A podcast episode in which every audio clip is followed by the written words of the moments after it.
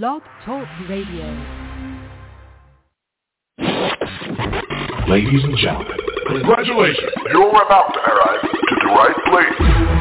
Five, four, three, two, one. Welcome to the Alan and Aaron Sportsbook Podcast. Are you ready for it? Now, here is Alan and Aaron. All right, it is uh, Friday, February eleventh, twenty twenty-two. Welcome to the Alan and Aaron Sports Talk Podcast. We're happy to have you on here tonight. And this evening, we've got a lot of good stuff to get to as we are on the eve of Super Bowl fifty-six between the Cincinnati Bengals and the Los Angeles, Saint Louis, Los Angeles Rams in Los Angeles this year. So um, obviously, we'll be talking about the Super Bowl. I believe we're going to have some big baseball news in the next twenty-four to forty-eight hours. Uh, we'll talk a little bit about that as well. We've got some kind of offbeat sports stuff we'll talk about here as well tonight. Um, but before we do that, of course, we can't be the Alan and Aaron Sports Talk Podcast without Alan being a part of our uh, show here tonight as well. Alan, good evening. How are you?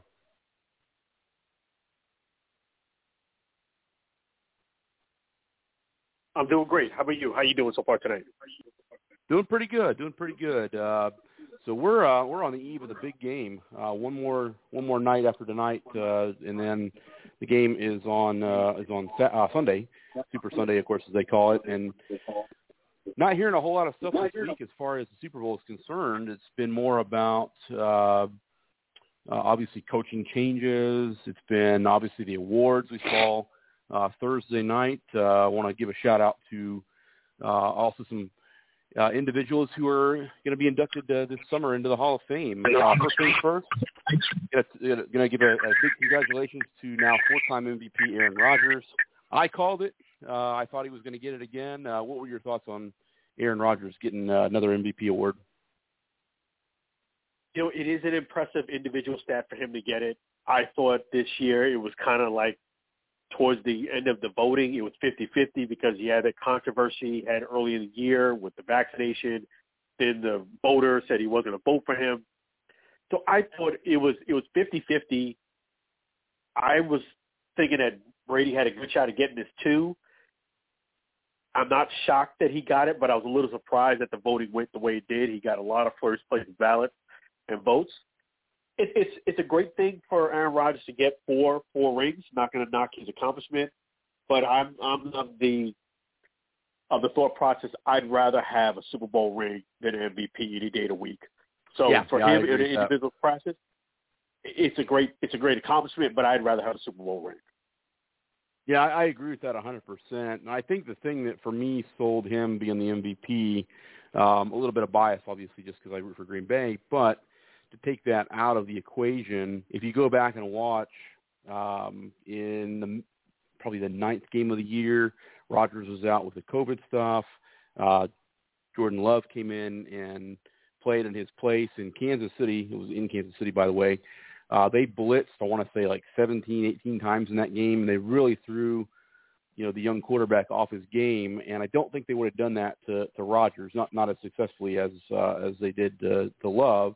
But it just shows that had they stuck with Love the rest of the year, and who knows, maybe things would have changed a little bit, but taking Rodgers away from, you know, the team certainly proved how valuable he was. So I think that, that merit alone right there was, was kind of the deciding factor. Um, not that uh, Jonathan Taylor didn't have a great year with Indianapolis. I mean, you talk about one of the all-time great uh, seasons in rushing, and even in Indianapolis history. I mean, look at some of the great backs they've had. Um, Hall of Famer Edgerrin James, uh, uh, Joseph Addai. Uh, you go even back to, you know, before he got traded to the to the Saint Louis Rams, Marshall Falk was there. So, um, and even Eric Dickerson, I believe, was there for a little bit at one point in his career. So you've got some great backs that have come through the, the Colts organization, and Taylor had a big year and, and certainly kind of put all those other guys to to uh, to bed there as far as uh, statistics are concerned. So.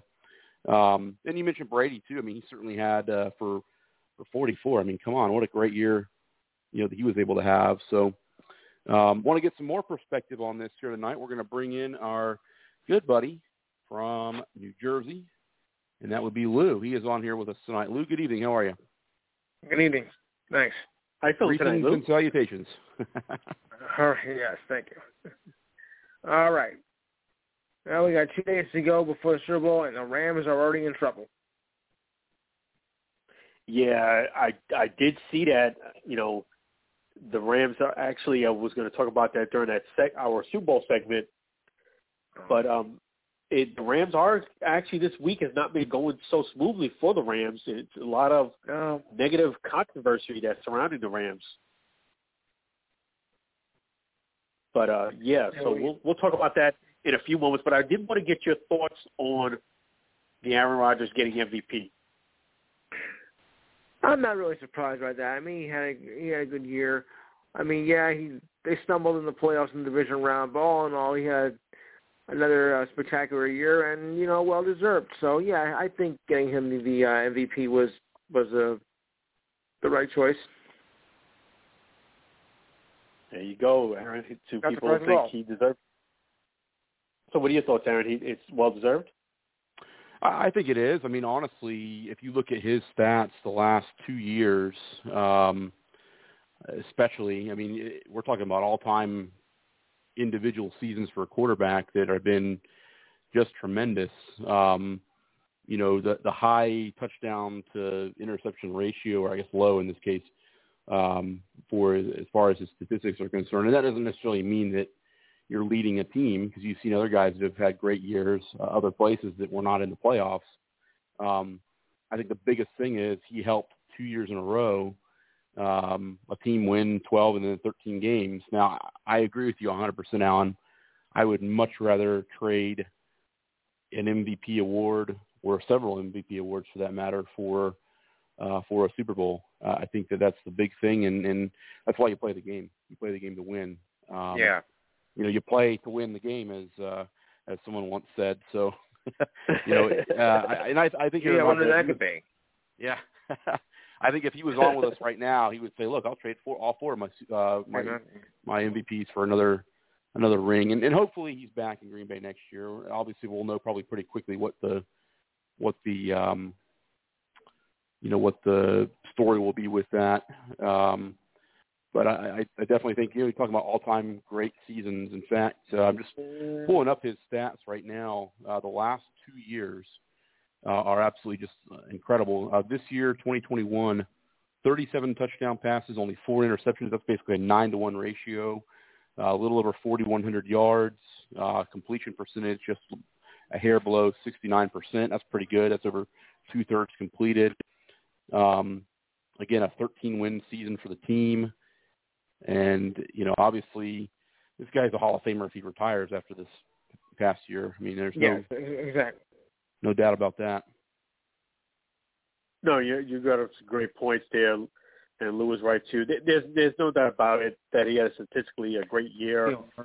and he's going to be in the Hall of Fame. It just he's got to get if he still plays, he he definitely needs to get another ring or two, because one ring for the amount of volume that he's putting up with all these M V Ps and having such a great team kind of diminishes his his uh, legacy, I believe.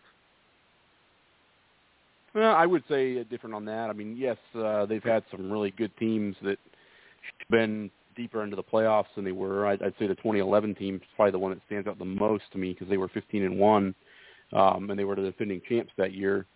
Um, but you think about him compared to some other quarterbacks that never won a Super Bowl. For instance, Dan Marino. You know, he played in one, I think, in his second year, and he never played in one again after that. So, yeah, uh, I mean, at least in this case, Rodgers has won a Super Bowl. And let's think about it this way, too.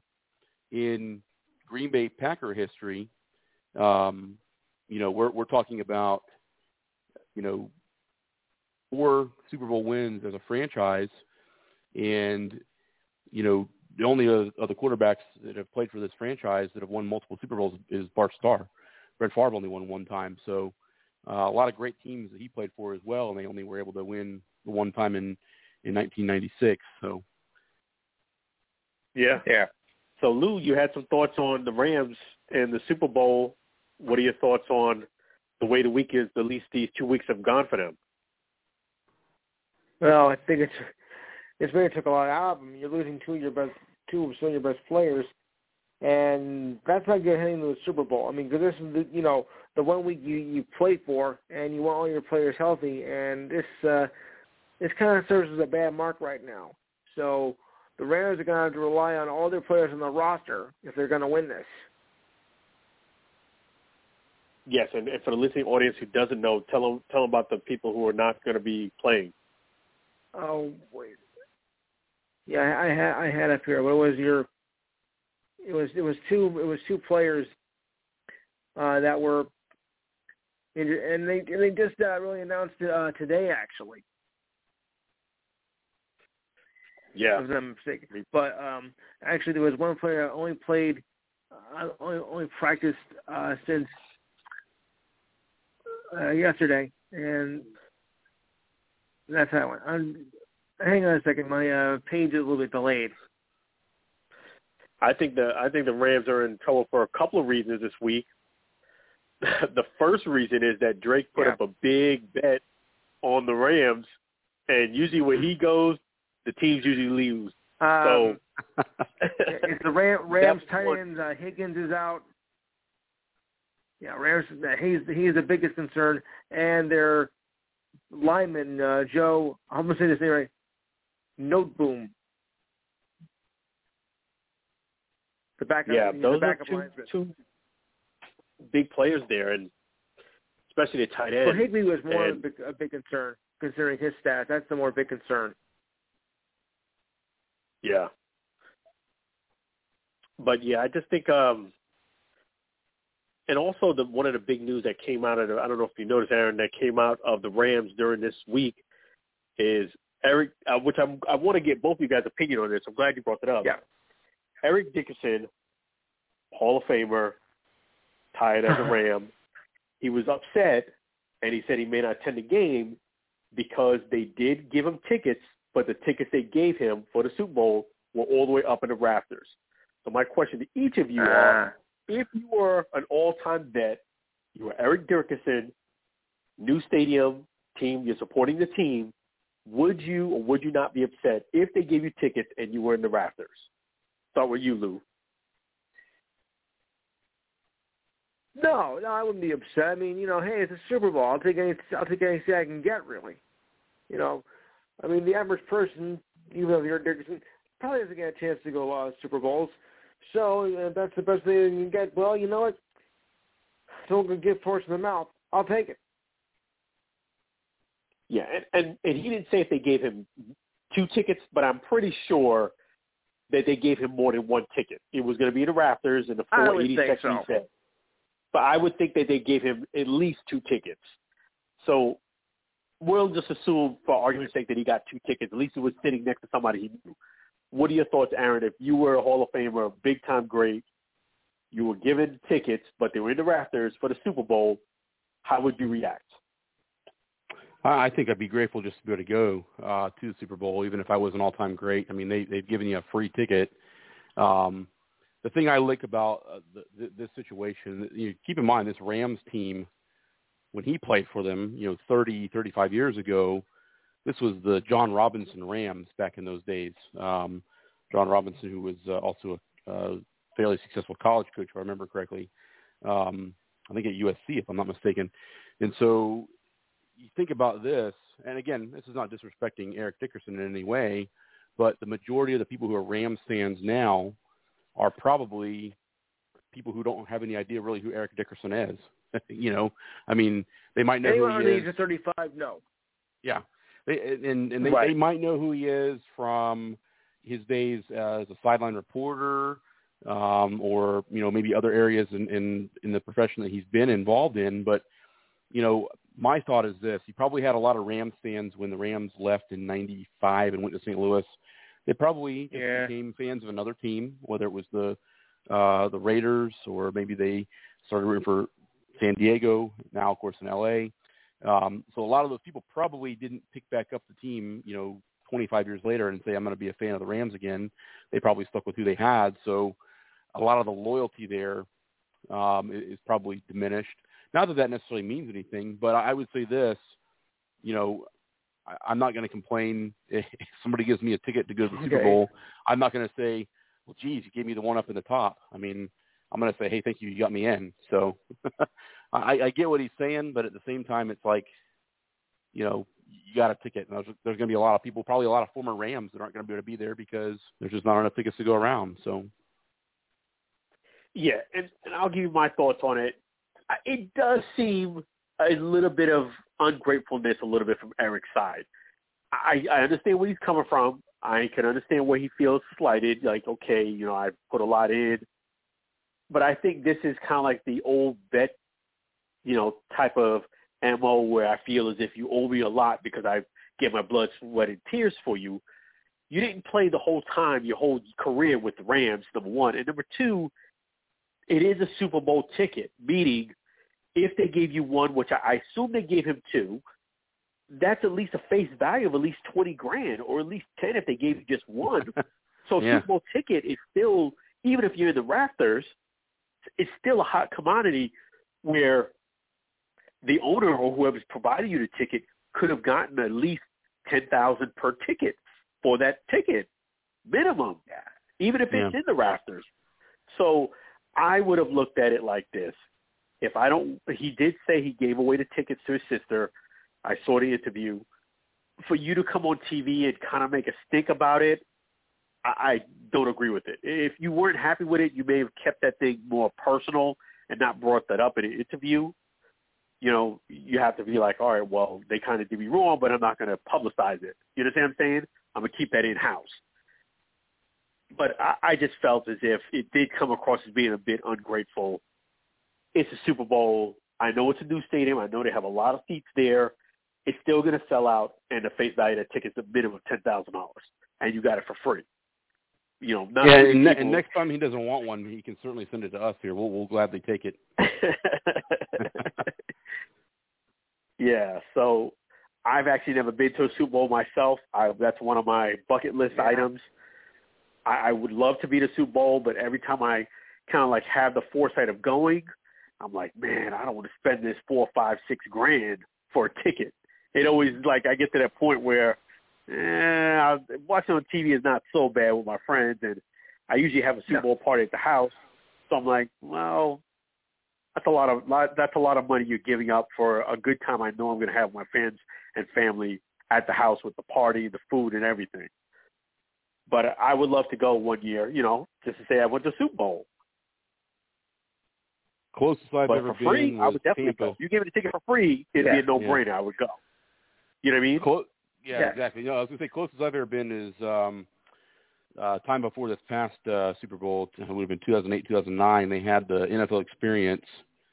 Um, that was the year that uh, Pittsburgh played. I think it was the uh, the Rams, but they played the the Cardinals. And I got to go to the N F L Experience. That was a lot of fun. So that's probably the closest that I'll ever get uh, to uh, to being at one. Yeah, I've been to the N F L Experience yeah. and. A good time for us to went would, would have been last year when it was here right in Tampa Bay. You would have eliminated hotel costs. But even then, living here in Tampa Bay, but, I checked it. A ticket was roughly around five thousand dollars. Yeah, yeah. Which is not bad yeah. considering I've seen a lot more, but it's still five thousand dollars per ticket. And if you were in the health field and you got vaccinated, if you were in the health field, you could have got a ticket for free. My neighbor actually did get a ticket for free, but she was vaccinated and she worked in the health field, you know, and so she, she got the hookup. Yeah, I actually knew somebody that was able to, to, for the same same reason, get to go, and that was pretty neat. Um, obviously, it was one of the strangest Super Bowls in, in history just because, you know, first time ever having a home team in the Super Bowl, but also at the same time it wasn't a completely packed uh, stadium, so... Um, this time around, yeah. it was a little bit different.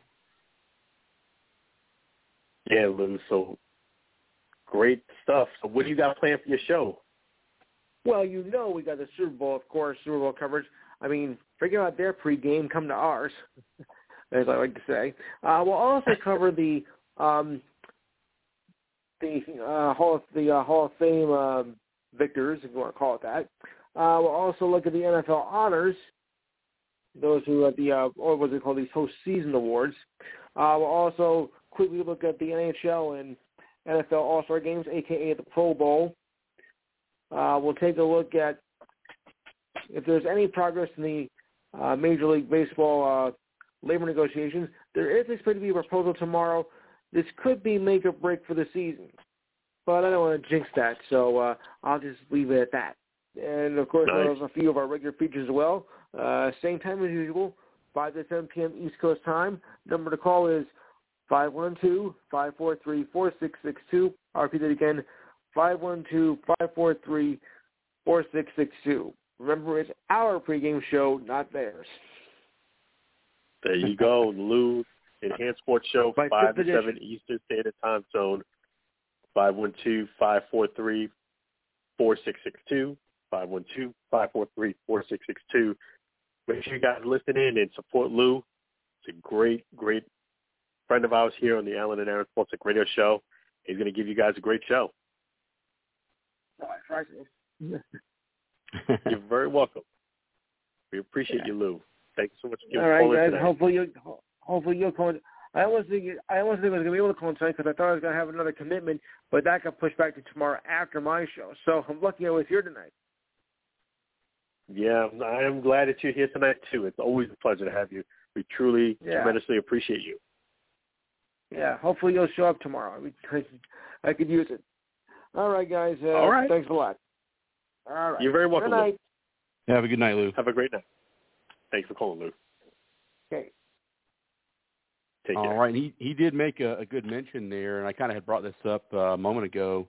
Uh, obviously, the Hall of Fame uh, is opening its doors again for the N F L, and I want to congratulate uh, a few people. Um, Leroy Butler, Florida State, uh, of course, Green Bay Packers, uh, longtime N F L, I believe he was a free safety. Um, great, great player. Uh, he gets in, I want, I want to say it was his sixteenth year on the ballot. Uh, N F L has a longer ballot than like Major League Baseball and um, in terms of how long you can be on there for. A guy that I thought was very deserving of it is um, one of the great N F L head coaches of all time, Dick Vermeil, one of my favorites. Uh, he, of course, uh, coached uh, in the early eighties with the Philadelphia Eagles. He took fifteen years off as a coach and came back in uh, the mid to late nineties with the Saint Louis Rams. Uh, he was, of course, the uh, – architect of the ninety-nine greatest show on turf Rams. That was Kurt Warner's rookie year, uh, M V P award for Kurt Warner, one of the best seasons of all time. Um, the Rams team was in nineteen ninety-nine. And then he retired after they won. And about a year and a half later, he decided he wasn't retired and came back again and spent the next uh, four or five years with the Kansas City Chiefs as, uh, as their head coach, and just a great guy too. So congratulations to him. Um, there's a couple people I'm forgetting for some reason uh, that got in this time around too, and I'm just looking that up right now as we speak. Um, but always good to hear um, of guys getting into the Hall of Fame. Oh, Tony Baselli, of course, the original Jacksonville Jaguar. He is also going into the uh, to the N F L Hall of Fame here this um, this coming July. And the rest of the class that I have here, uh, Richard Seymour, of course, uh, spent a good portion of his career in, I believe it was, uh, I believe it was uh, New England. New England, yeah, uh, New England. Yep. Um, so another another great uh, great new member who will be going in uh, this summer.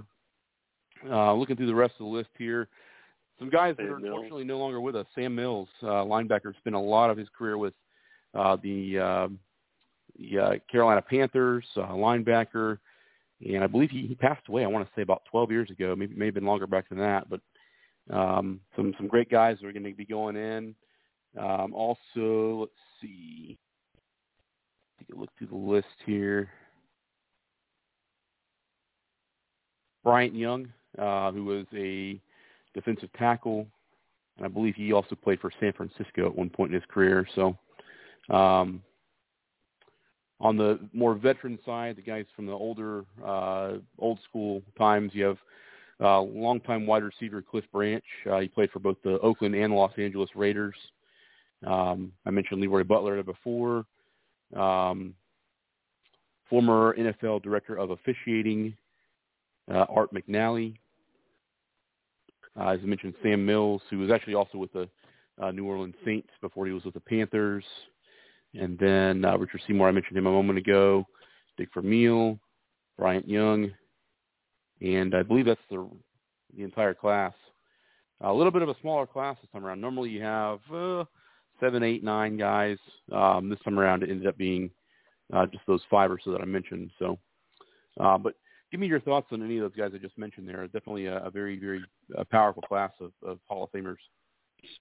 It is. It definitely Richard Seymour. It definitely is a, it's a great group of guys. Rest in peace, Sam Mills. And, you know, it's uh, definitely, you know, it's good that they have it a bit longer in the N F L to give you a chance to get in, you know, whereas the, the one name that I'm a little surprised didn't make it in, which is a year that probably had a good shot, is Ronde Barber. And I know uh, Derrick Brooks put a tweet out. He responded to actually somebody else's tweet, and he basically was stating how upset he was. There was nobody more upset that Ronde Barber didn't get in than Derrick Brooks. That's what he said. So, you know, there is still a big push for Ronde to get in. Really surprised Ronde hasn't gotten in already, but yeah, I look think John Lynch had to wait a little bit of time. So I, I think that you'll see. Um, I think you'll see in due time. I think in the next year or two, Ronde Barber gets in for sure. I mean, you talk about a defense in the late nineties into the early and even mid two thousands that was just absolutely stacked. And being from the Tampa area and someone who watched the Bucks, especially during their prime years of uh, ninety, ninety-seven was really their first first year of uh, real success under Tony Dungy.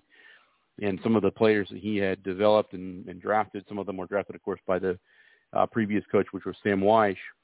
Uh, but Ronde Barber, you talk about a, a cornerback that played the game a lot differently than guys today that are out there.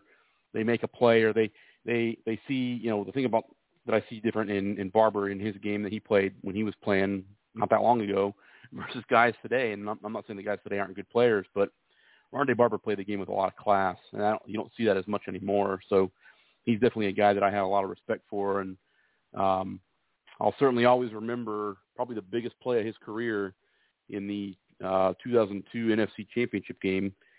Eagles are driving down the field, and they I think there was maybe two or three minutes left. If they get into the end zone, it's a game. They have a chance to get the ball back and maybe force the issue at the end, and uh, Donovan McNabb threw a uh, ill-advised pass, and uh, Barber picked it off and returned it ninety yards or eighty-five yards for a touchdown, and it put Tampa in the Super Bowl for the first time. So that's the biggest memory I have of, of Barber, and certainly he um, – great player, just a great guy to watch uh, play, and he spent a lot of time in Tampa. He probably played a year longer than he should have, but he was certainly a good one to watch, and I, I think you'll definitely see him in the Hall here before too long. Yeah, you're absolutely right. I, th- I definitely hope he makes it, being local. And I've actually met Ronde Barber and have his autograph. And really, what you see on T V is what you get in person. Not a lot of guys are like that. I'll tell you that right now. Taking it from somebody who's met a lot of athletes, have, have been very, very blessed to have met a lot of pro athletes. You do get sometimes a difference. The person you see on T V is not usually the person you see in person.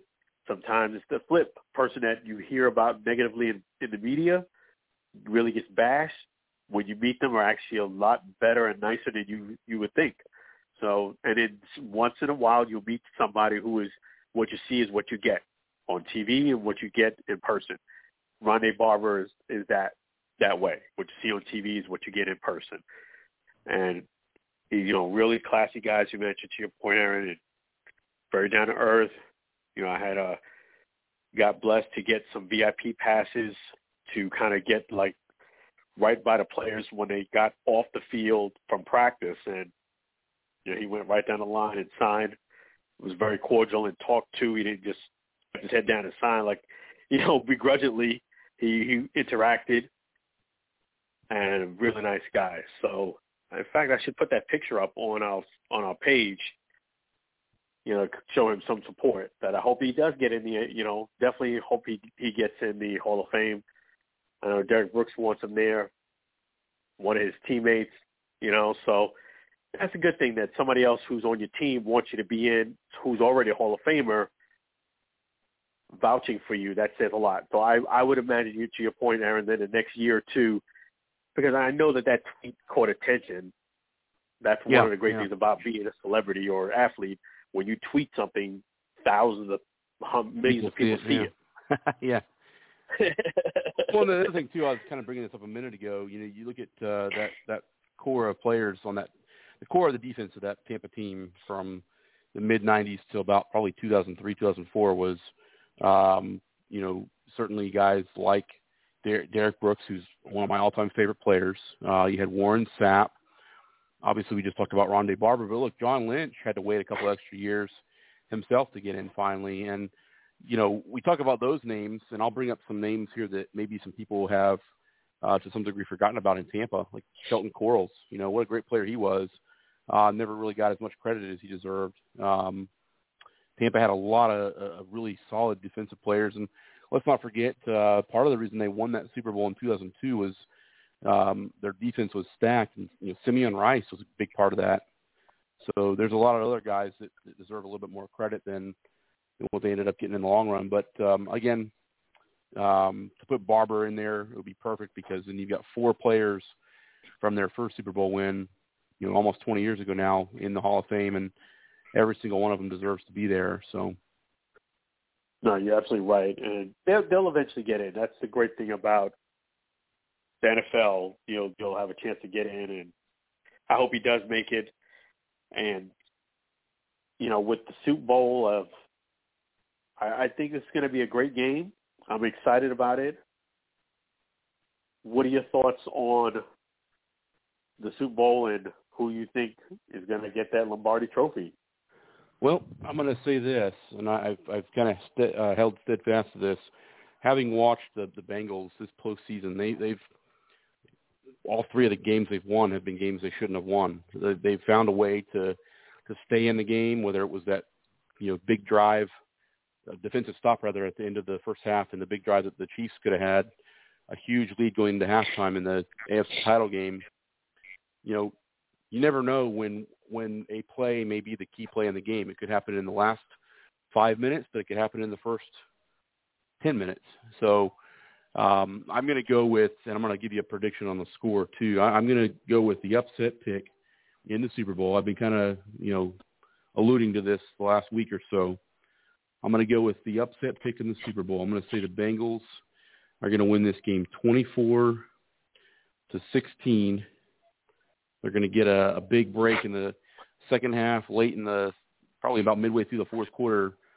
They're going to have a big turnover that goes their direction and puts them in, in the lead for good. So I'm going to say twenty-four sixteen with the Bengals winning, and I'll go with uh, Joe Burrow as my M V P pick.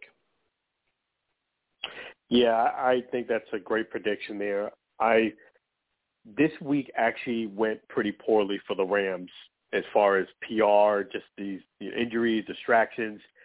It's not boding well for the Rams, and I just feel as if it's the Bengals' year. I love what Joe Burrow did.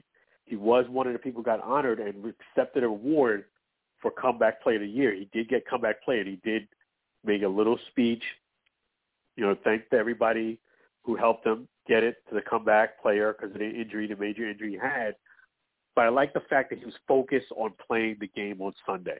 A lot of young guys, when they get some of these distractions, which sometimes I, I sometimes don't like this award right leading into the Super Bowl. You understand? Like, I know Cooper Kupp got an award too, but it's it's a bit of a like kind of anticlimactic. You know, you get it, your head could get big, and you could kind of lose sight of the game very easily mm-hmm. if you get an award within a few days if you play in the Super Bowl. But I love what Joe Burrow did. He stayed focused on what's at task, kind of like Tom Brady. Like he was like he was, he was not dissing the award. He was appreciative of it, but he said, he's basically, in a nutshell, has bigger fish to fry come su- Sunday. He's focused on the game. And I think that's hard for young guys to do, to stay focused on the game. I love what the Bengals are doing as a team. I just feel like it's the Bengals' time. I feel like it's the Bengals' time. And I think Eric Dickerson is not going to feel so bad that he's not going to the game, because he'll be able to soak at home rather than be soaking in front of the, in the Raptors. So I, you know, much love to Eric Dickerson, but I, I just, I, I think it's the, I think it's the Bengals' year. I think, I think they're gonna do it. I think Joe Burrow is something special, and uh, I, I just feel like this week was indicative of what I've been feeling already, that the Bengals are gonna win. Leading into this, I just don't see. I, I just it has a bad aura to it for the Rams to me. And I, I think that score is about right. I would say it's going to be a close game, maybe twenty-four to twenty-one, very close game like that. But I just think that they're going to edge it out just like they did two weeks ago. And, uh, yeah, I, I agree with you. I think the Bengals are going to win and shock the world. And I know my son thinks the Bengals are going to win too. He said, he said, my son said at school, everybody thinks the Rams are going to win because they are the favorites to win this game. So if you do pick the Bengals, you are picking the underdog. But I just – I know he was in the minority. I know the, me and you were in the minority, but I just feel as if the Bengals are going to win this game. Yeah, I think it's a great pick. Um, I, I think, uh, you know, uh, you, the one thing I think is interesting about this, and I, I'm not one hundred percent certain on – this aspect of things, but this is the first thing I thought about after Cincinnati won uh, two weeks ago over Kansas City.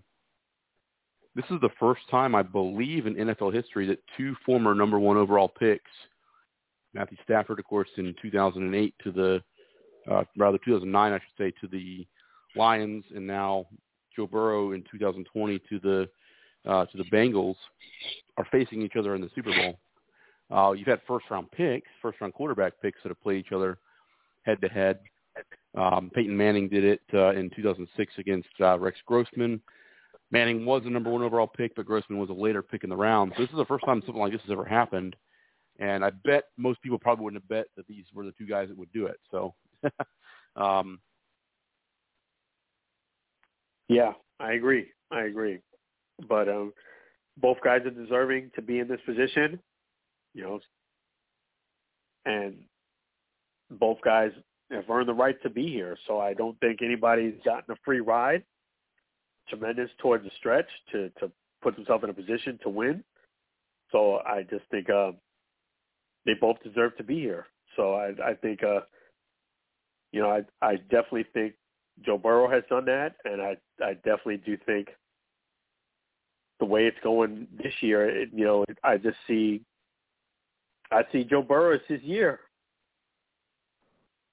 Yeah, and this could be a really good team for a long time. Let's keep it in perspective, too, how young Cincinnati is for the most part. I mean, Zach Taylor, their head coach, is only thirty-eight. So um, you're, you're talking about a team that has a lot of potential to build. This almost reminds me, in a sense, of the early nineties Dallas Cowboys teams, honestly. You had young guys like Emmitt Smith. You had Michael Irvin. Um, you know, obviously Troy Aikman was uh, was pretty fresh at that point. Alvin Harper was kind of the uh, the veteran player at that particular point. And then, of course, they started building from there with Darrell Johnson. And uh, obviously, uh, we talked about Nate Newton here a few weeks back, uh, how he was recognized by John Madden. You had all these other guys started coming in after the fact. And that, that's really the big thing is when you win a Super Bowl, you instantly become – a franchise that everybody looks at and says, hey, if I'm a free agent, I wouldn't mind going to Cincinnati. I wouldn't mind going to play play for this team because I know I have a chance to win. So I think their window of, of being able to be a successful team, it could be open for a couple of years. I mean, that's how the N F L works a lot of times. You see teams that, you know, that suddenly win. Look, look at Kansas City did a couple of years back. They, they really uh, built around Patrick Mahomes and, um, you know, really the offense he – guys out there on the field, and you know, obviously they've been as good as they have been for the last four or five years now. So that very same thing may be happening in in uh, in Cincinnati as well. No, you're right. I think they have a young team. I think uh, with them winning the Super Bowl is going to put them in a different category, the way they view the league, and uh, you know they got they got a solid defense and a great uh, a great offense and. Jamar Chase, you know, he's he's a stud player there too, and they have a lot of weapons. And I did want to say that I, I did feel as if Matthew Stafford outplayed You know, no disrespect to Tom Brady, but I do feel as if he outplayed Tom Brady in the game, and he deserved to be here too. But I just think I think it's the Cincinnati Bengals. Joe Burrow is going to smoke another cigar at the end of the night. Yeah, and then uh, you think about it this way: he it was only two years ago he won a national championship at at L S U. So you talk about being very quick to turn things around and go win a Super Bowl. That's uh, uh, pretty uh, pretty quick there, which is nice. So.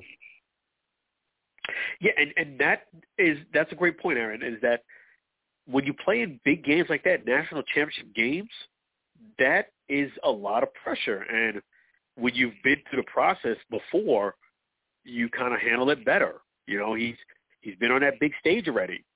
So winning a national championship is a lot of pressure. You're younger, too. You got to win in order for you to get, a, get recognized as a champion.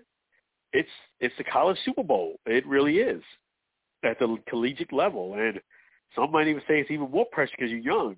At least when you get older and you're in the N F L, let's say you've been in the league for a few years, you can ask a Tom Brady if you're cool with him. Hey, man, what should I expect?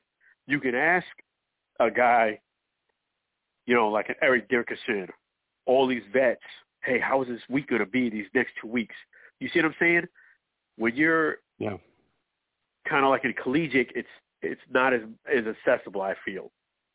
A little bit more difficult. Yeah, but the, the whole yeah. whole thing I think that you're underscoring there is, you know, he's been through the pressure cooker before, and he did, uh, did a terrific job, and I think he's going to do a terrific job here again uh, two nights from right now. So uh, we'll see. Stay tuned. Uh, obviously, uh, we'll be talking about this uh, uh, for a while, and certainly the next show we have will be Uh, filled with, uh, you know, Super Bowl, looking back at how the game went um, here on Sunday. So want to look at some other stuff that uh, has uh, come about here. Obviously, this is a huge weekend uh, for one other reason, one that maybe wasn't on the calendar for as long, but uh, one that is certainly very important. And we kind of talked about this with Lou a few minutes ago. Um, big stuff coming out of Major League Baseball. There is a pretty large meeting and a proposal from Major League Baseball ownership that is supposed to occur tomorrow. And if all signs are pointing in the right direction from everything that I've been hearing from the different sources that I look at, it sounds like things are going to go pretty well.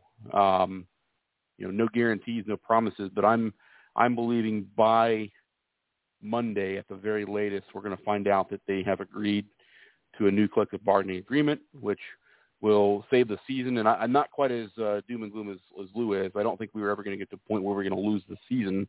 I think chipping into, you know, spring training and maybe the first couple weeks of the regular season would have been a possibility.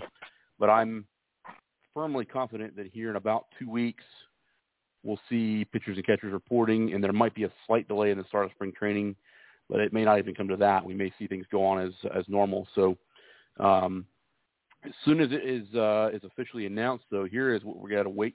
Here's what we got to listen out for, watch out for. It's going to be like a dam breaking with all these players that are going to get moved. We haven't had any player movement in over two months. So free agents that are still out there, trades that have to be worked out. Um, it's going to be a lot of that stuff going on. So I, I'm looking forward to, to seeing everything happen. And it's going to happen pretty rapidly. So.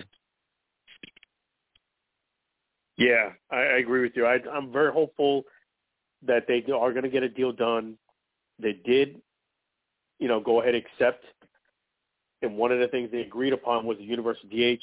Before we get too much into the, the lockout, I definitely wanted to get your opinion on that change right there. The universal D H is something they agreed on. What are your thoughts, Aaron, on that? Well, as you know, and as uh, some of the listeners know, I'm a uh, – baseball purists when it comes to just the, the original rules and keeping things um, somewhat traditional. Um, I've seen this coming for a long time, and I understand as salaries have rapidly increased over the years. Um, you think about a pitcher that you're paying thirty million dollars a year to, and I don't know what the stats are on this, but, you know, how often does a guy potentially get hurt if they're trying to hit a baseball as a pitcher? Um, so it makes sense from that perspective. Now, I'm someone who believes that if we're going to to make a rule change in one area, that there needs to be a modification so that the game is still somewhat, uh, from a manager perspective anyways, uh, somewhat of a game that has to be managed. Um, the biggest thing about the argument I've always had for why pitchers should hit is if you take away the, the pitcher hitting, it takes some of the strategy out of the game. And you hear most anybody who watches baseball would say the same thing. So the things that I've heard, and I don't know if there's a modification that they're going to tell us about, have been, you know, if you take your starting pitcher out of the game, for instance, you lose your D H. I think things like that would be beneficial because then the manager, again, gains the strength of knowing that if I yank my pitcher in the fourth inning, I got to take my D H out of the game as well. So there's some strategy involved. I would hope something like that happens. I hope it's not just a straight, hey, we're going to have a D H and that's it. I think keeping a strategy alive would be a nice thing. And I also think it'd be nice if they would add one to two players to the twenty-five man roster. So instead of a twenty-five man, it'd either be a twenty-six or twenty-seven man roster just to give some extra guys the opportunity. And, of course, think about it this way. If every game of the season you lose your D H after the, the starting pitcher gets yanked, well, you've got to have some extra bats on that bench to be able to fill in as a D H. So I think those are things that are hopefully coming. Um, there was some rule or some rule ideas rather tossed around about this a couple of years back. Hopefully they kept that on the on the um, on their plate, and hopefully that's something that's approved because I like strategy. I think that's one of the big things about the game. I don't want it to be just let's just go up there and try to hit the ball. I want to see them have some things to think about before they decide to make a change. Yeah, I, I was a little surprised that they, you know, you're right, we did see it coming, but I guess I still was a little surprised that they did accept this rule just because it is a big, big rule change. I mean, now that Manfred has been there, it's been a, a lot of traditional rules have been changed. Some I kind of agree with, but most of them is kind of I, to say the least. But um, the universal D H, I think, is going to add more time to the game. They they wanted to speed up the game. I think this adds more time because there's going to be more scoring now, more hits. So well, it depends on how you look at it because the, the the counter to that, you know, used to be up until just two three years ago where you could bring in a relief pitcher, and in the same inning, you could bring in a relief pitcher after he faced just one hitter. Then they came out with the they must face three batters uh, rule, um, unless there's an injury, of course. They're not going to keep him out there for that. So, so that changes things. You don't have as many pitching changes occurring any longer, um, and that that part of the strategy is there too. So, you could technically only face one batter and walk two in a row. I don't know why you would do that, but um, so those are things you have to think about before you make a pitching change. And it, I think it allows the offense a little bit more power because if you stack your lineup just right where you have lefty, righty, lefty, righty, you're not going to be able to bring in a right-handed pitcher to face a right-handed hitter and then immediately pull him out of the game for the lefty that's up on deck. So um, those are just interesting things, I think. Uh, strategy is probably the biggest thing for me. I, I like the game to have strategy. I don't want it to be automatic. Um You know, there's a reason why you have a manager out there, and that's to put together a lineup and to, to figure out, hey, am I gonna, am I gonna, you know, fa- you know, am I gonna have this guy face this this batter? And I think that they've kind of shortened that up a little bit. So some of the strategies have been taken out, but if they make a couple of subtle changes, they can bring some of that back and make it very interesting on that end of things again.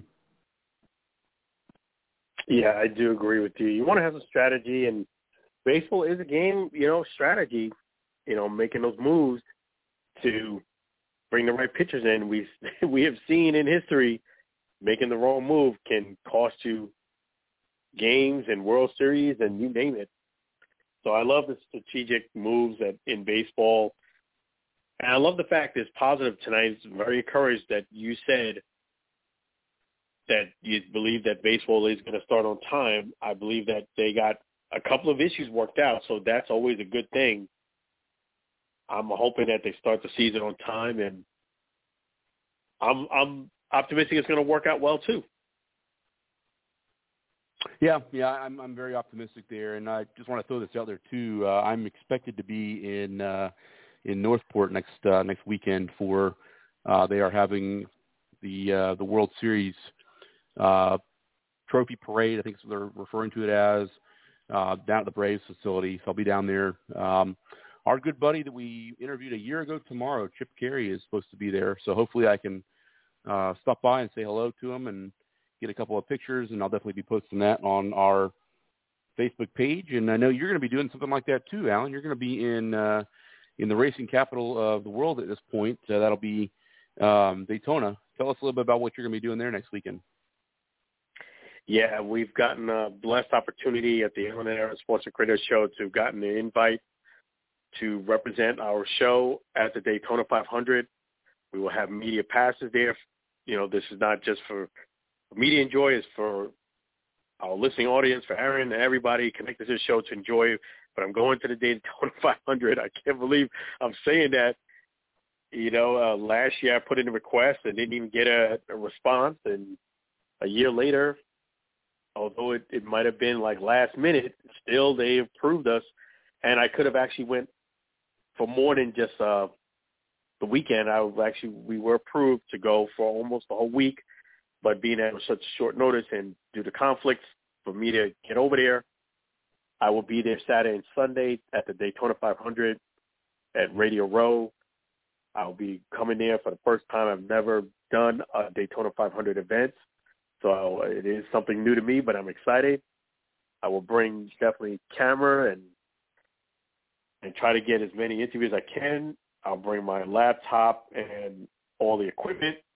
And I definitely will try to get pictures and let you guys get some inside information on it. And I'll share that with the pictures on our Facebook page. And also I'll talk about it on the show.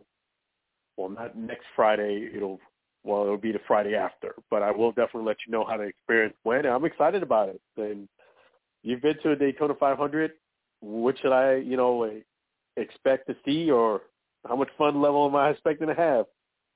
Well, you're going to see uh, approximately a quarter of a million people. Might might be a little bit more than that. Might be closer to three hundred thousand.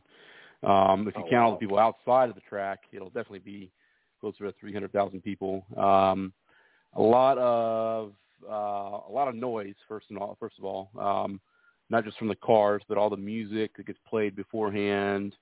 Um, a lot of celebrities are there. I know you and I talked about some of the people that are expected to be there. Michael Jordan, of course, owns a team. Um, you'll see other big public figures. Uh, but yeah, Pitbull will be there. I know when I went two years ago, uh, the president was there. That was pretty neat to see Air Force One come flying in and, and the limousine, uh, you know, go around the track. I mean, it's just a neat event to see that. And it's the American race. So to, to see Air Force One and the American race in the same place was just a really neat experience. Um, Darius Rucker did a concert before Uh, before the uh, before the race, and he's somebody that I've always wanted to see in concert. So I got to see him for free and see a race at the same time. So that was pretty cool. Um, you'll probably hear the names of many, many other famous individuals uh, while you're there, or see them on the big uh, jumbotron. Uh, it's just a, it's a big a big event. Um, it really it's basically the Super Bowl of, of motorsports in a sense. Um, as many famous people as you're going to have, probably more in L A because it's in L A. Um, but there's a lot of people who are going to show up in Daytona here next Sunday. And, and um, you know, I know just off the top of my head, I know Chipper Jones usually is there. Um, there's a few other um, few other big stars. I'm trying to think off the top of my head. I think Tim Tebow might even be there. So you may run into some people that are not NASCAR related here um, that are, are big names in sports. So hopefully you can get a couple of snapshots, maybe uh maybe an interview in there somewhere. Yeah, absolutely. I'm glad you said that. I wasn't even thinking that. You know, I was thinking about Michael Jordan, Pitbull, those, you know, Bubba Wallace, you know, Kyle Busch. But I'm, I'm hoping to meet all of those guys, and then Chipper Jones. And I now you raise my eyes, my eye awareness to make sure you keep an eye out, because, like you said, you might see somebody who's not in NASCAR per se, and just a fan of, of NASCAR itself. Could be Chip Jones, and could be a race fan. And so keep your eyes open and your ears open, and put your head on the swivel, and you know, uh, don't look down. Keep your keep looking. But yeah, I'm excited to meet all of those guys. I'm excited about the event. Uh, I'm gonna bring those earplugs, like you said, and man, I mean, that'd be great. You know, let's do it. Michael Jordan, Pitbull, come on by. That Little Air Sports Talk Radio Show, Radio Row. I will definitely I will be drink there lots and, of water. Yeah, I'll bring lots of water. And one of the media outlets that I have met from going to events, they actually are at the Super Bowl doing Radio Row, and I saw them. They had met Evan Smith and, you know, quite a few of the vets. So you just never know. We're going to have that same experience here in Daytona five hundred. Yeah, it'll, it'll be a lot of fun, I, I think, for sure. Um, no matter what background you come from, I, I'll tell you this story. I took my dad over the summer to uh, the – it used to be the Pepsi four hundred. They renamed it to the – it's like Coke Zero Sugar four hundred now. It used to be over fourth of July weekend, and now it's at the end of August to offset some of the weather uh, issues that go on, especially as hot as it is here in Florida. And um, I took my dad. He'd never been to a NASCAR race before back in August. It's been about six months ago now. And um, I, I think he, he had probably pretty low expectations, I would say, coming in, uh, at least from the reaction that I got. And after having him there, it was just a neat thing, something he wasn't necessarily into beforehand. But after seeing it, you have a greater respect for it. So you can watch the race on T V. It's a lot of fun, but it's definitely not as fun as uh, as watching it in person, especially when – you know, the, the, the big group of cars comes around the track and you can, you know, feel the, the, the reverberation of vibrations in the, in the stands as they go by. So it's something you, you really, you literally are feeling as it's going on. It's a really neat experience that is almost indescribable. And, um, you know, that and being able to potentially meet some famous people while you're there, just kind of, there's really not anything, honestly, not anything better than it. It's one of the best events I've ever been to. Awesome. So I'm looking forward to it. I definitely want to appreciate the Daytona five hundred, Motorsports, and for giving us this opportunity and blessing us. And, you know, we're going to do a great job, represent ourselves great at the Allen Aaron Sports and Radio Show, bring a lot of awareness and media attention to it as much as we possibly can, positive attention. And we are already planning, you know, to have a great relationship that me and Aaron will be there next year where we can possibly spend that whole week there, you know, because they did they did allow me to actually be there from Tuesday all the way through Sunday, and I just had to tell them I, I can only make the, the two days since short notice, short notice, and and you're absolutely right, Darren. To your point, just about every single hotel was sold out. It was it was crazy. Uh, you you would think that this is L A, where everything was sold out. Well, you know, the funny thing is, and I, I've been traveling through Daytona for a long time. I, I used to spend a, quite a good deal of time up there for a company I worked for years and years ago. I spent about a week every month up in Daytona. And other than, there's three big events that go on in Daytona, maybe four throughout the year. So you have the Daytona five hundred and, and Speed Weeks, which is getting ready to start here this weekend. Um, then you have, uh, of course, the uh, the other race event. You have Bike Week, of course. You have, uh, you know, um, spring break. That's always going to be there too. And then you have the other race that goes on in late August. Out of those, outside of those four things during the year, Daytona's a pretty quiet town, believe it or not. Um, it's it's pretty pretty. Um, it's still well traveled. Obviously, people go there for for uh, you know, race track tours and that sort of stuff. But for the most part, you can't drive down International Speedway Boulevard uh, during the the race weeks without stopping at almost every stoplight.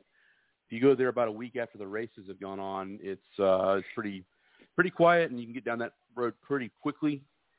Um, but it'll be a lot different here coming up. Um, you know, probably a, close to a million people will be in in in and around the area, maybe even more, that are there for the different uh, events and all the different vendors and uh, those sorts of things that go on. So a lot of walking, a lot of water you'll probably be drinking, um, but a lot of fun you'll be having at the same time. So.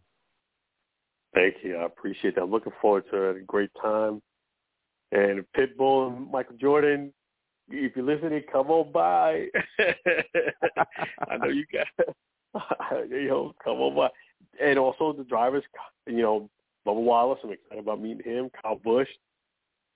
And um, also excited to meet Daniel Suarez. That's uh, Pitbull's guy, is his, his driver. You know, he's, and for those who don't know, the listening audience, why I say Pit Bull is because Pit Bull, as well as Michael Jordan, are part-time owners, part owners of one of the cars here. So they usually come on through. I know Michael Jordan was here last year, and I, the same for Pit Bull. We shall see. And I did want to say something about Daytona Beach. Is props to Daytona Beach. Because when I was about maybe sixteen, seventeen years old, I actually was one of the people from New York who traveled to spring break in Daytona Beach. I, I think a day or two into the trip, you know, it was cold in New York, bad weather, got a chance to come down to Daytona Beach. It was just perfect weather, like eighty degrees, hot but not killer hot. And I had an epiphany at that point. I said, man, this is such a great place to live. I could see myself living here in the future. And I even said to myself, I am going to live here in the future, here being Florida. And I was only sixteen, seventeen years old. It was like God was telling me, you're going to be living in this state at one point in your life. And sure enough, lo and behold, it came to fruition. And it was like God was speaking to me, said, you're going to be living here. And this is during the time of spring break where you normally wouldn't have a serious thought like that. You'd just be thinking about having fun. And, and I was doing all those things, but at this point, it just, God was speaking to my ears and said, hey, I need your attention because you're going to be living here. And sure enough, he was right. It was like a mature moment in an immature time, I guess. That's a really good story there. Yeah. Lo and behold, and you know, time I'm living here in Florida for, for a long time, and I'm going to the first time to the Daytona five hundred. That's that's that's uh, going full circle, right there. Absolutely, but I'm well, excited you'll have a, about you, it. I really am. You you'll have a blast. So you, you have no idea what you're in for. It's going to be a terrific, uh, terrific time. So, anything else uh, here tonight? Yeah, I did want to. Which I apologize for not bringing this up sooner. I did want to give my condolences to the Giambi family for Jeremy Giambi, who is a brother of Jason Giambi, for passing away. It's a you know sad day that he, he did pass away. I did post this on the page. This is on February ninth, and um, wow, he passed away at the age of forty-seven. So he's one year older than me, and it just it's just. Uh, gone too soon. The, the details haven't emerged yet as to the reason or the cause yet, but I know as time goes on, we'll we'll find out. So I just wanted to get your thoughts on Jeremy Giambi, and then we'll say a, a moment of silence. Yeah, no, I remember um, obviously probably the biggest play that anybody can remember in his career. Actually, he was on the wrong side of. He was the player that got thrown out at home plate on, uh, I believe it was in the two thousand one uh, A L D S, uh, the great play that Derek Jeter made on the errant throw from the outfield. And Jeremy Giambi was the player who was coming around from first base. And I believe Jeter flipped the ball to Posada, and they tagged him about a half a step before Giambi would have been uh, safe. Um, excellent player. He was more of a role player, more of a, a kind of a backup bench player type of guy. Obviously, he took second uh second fiddle, if you will, to his older brother, Jason, who was uh, just a tremendous slugger himself. But he would have played in the big leagues for six years for three or four different teams. Um, he, he, again, had a, a role that he played coming off the bench, maybe playing a little bit of first base late in the ballgame. Um, so definitely our condolences to the Giambi family. And also I wanted to mention this too, and I meant to mention this earlier as well, um, Gerald Williams, who spent about a dozen years uh, with about five or six different organizations, including Atlanta and including the Yankees uh, as well. He passed away earlier this week at age fifty-five from a uh, battle with cancer. So to both the Williams and the Giambi family from the Aaron and Allen Sports Talk podcast, we want to send our condolences to both families. Yeah, definitely. I want to send the condolences to both families. And, and I just wanted to say, you know, a moment of silence for Jeremy Giambi as well as Gerald Williams. They both rest in peace, and we give a moment of silence for both men.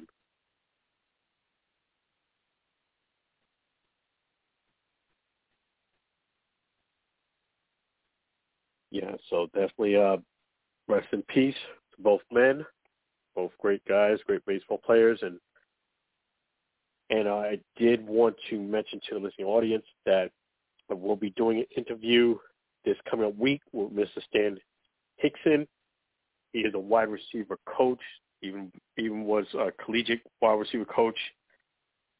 And he's going to come on our show. He's very interested in coming on and discussing, letting us know a little bit more about him. But we're going to be discussing, just so you have an idea of the topic coming up this week. It'll be a Zoom interview that I'll be doing with him during the week. We're going to be discussing, you know, coaching and diversity in the N F L. He's going to give his thoughts on it, and he's going to give his insight as a wide receiver coach, things that he's maybe experienced. And definitely I'm in, in very enthusiastic and interested in what Dan Hickson has to say, and we're going to make sure that we give you that interview this week, along with some other great content. So keep looking at our Facebook page and follow us on iHeartRadio, because you never know what we're going to throw at you guys and include you in, so you get a chance to see a part of it too. All right. Well, great show here again tonight. I want to thank our um, I think our guest, uh, Lou, of course, uh, for contributing here this evening, and uh, for taking some time out of his um, out of his schedule to, uh, to appear on our show once again.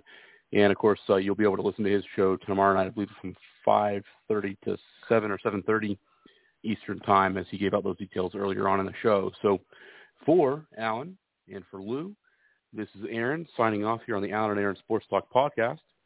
Have a great night, everybody.